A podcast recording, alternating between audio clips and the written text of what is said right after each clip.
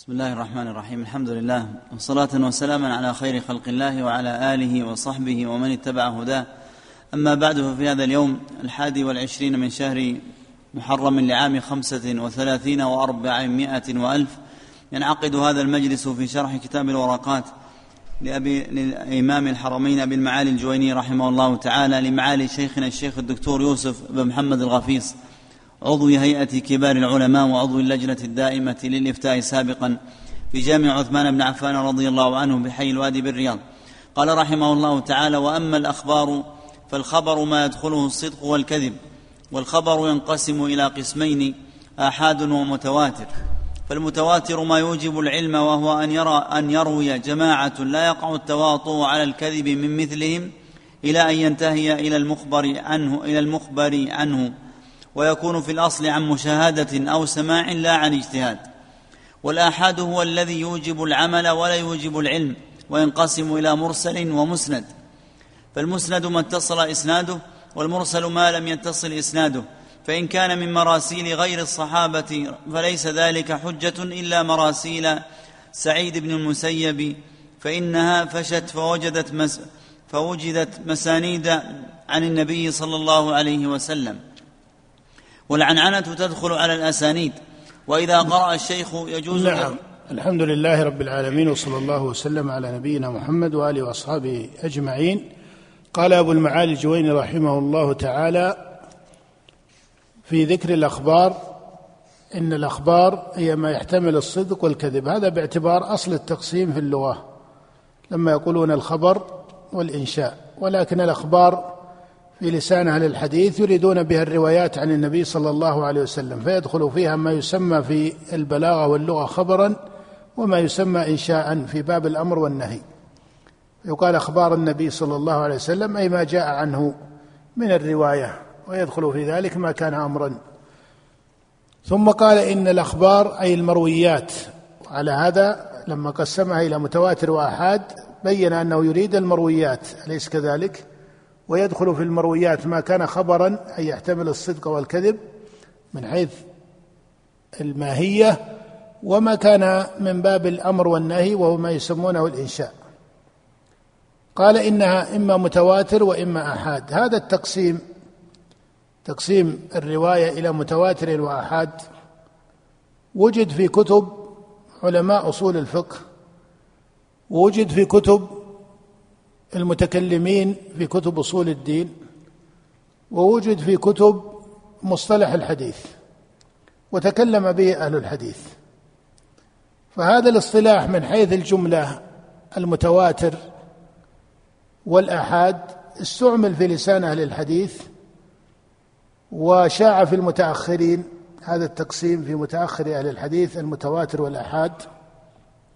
وأما المتقدمون فإنهم يذكرون اسم التواتر ويذكرون اسم خبر الواحد ورواية الواحد. وأما في كتب علم النظر أو كتب علم الكلام فهذا تقسيم أيضا مسمى وسمي في كتب أصول الفقه. فينظر في اللفظ والمعنى. أما من حيث اللفظ فتقسيم الرواية إلى متواتر وآحاد. من حيث هذا يرجع إلى قاعدة أنه اصطلاح ولا مشاحة بالاصطلاح فهو من حيث المبدأ اللفظي ليس مشكلا.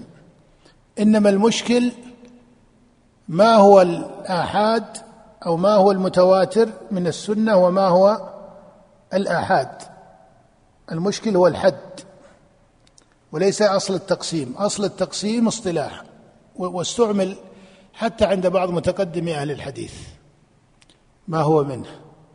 إنما المشكل الحد. ما هو حد المتواتر وما هو حد الآحاد.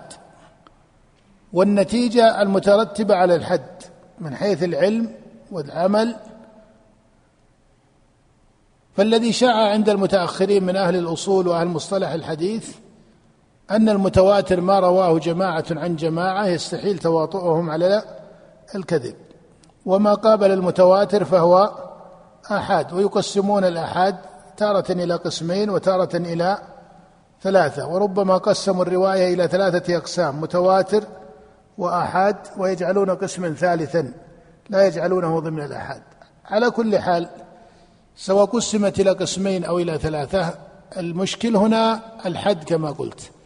إذا قالوا المتواتر ما رواه جماعة عن جماعة يستحيل تواطؤهم على الكذب وجعلوا المتواتر مفيدا العلم.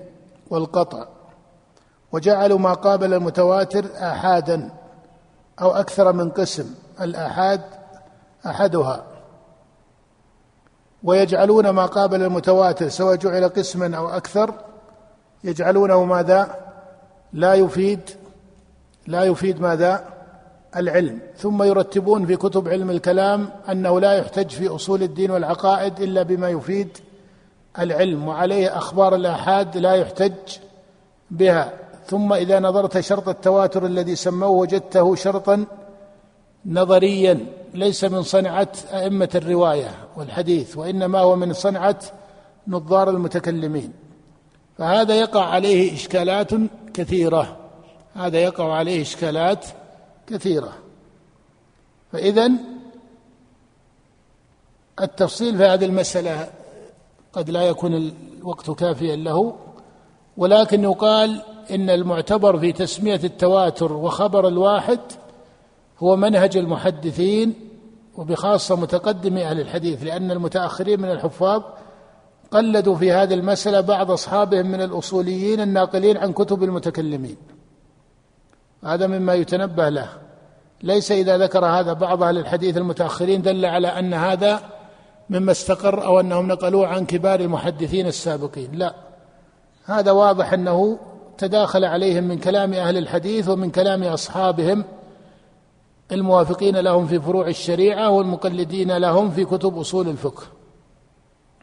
وهي متفرعة بعض كلام نظار الأصوليين عما كتبوه في علم الكلام. ويترتب عليه آثار غير مصححة. يعني على هذا التقسيم الكلامي في الحد. نعم. ثم ذكر أن الآحاد إما أن يكون مسندا وإما أن يكون مرسلا وبين أن مراسيل الصحابة مقبولة وهذا على ما هو مشهور في مذهب الشافعي. وأما مراسيل التابعين فذكر منها ما يروى عن سعيد بن المسيب. نقف على هذا وبالله التوفيق وصلى الله وسلم على نبينا محمد وآله وأصحابه أجمعين.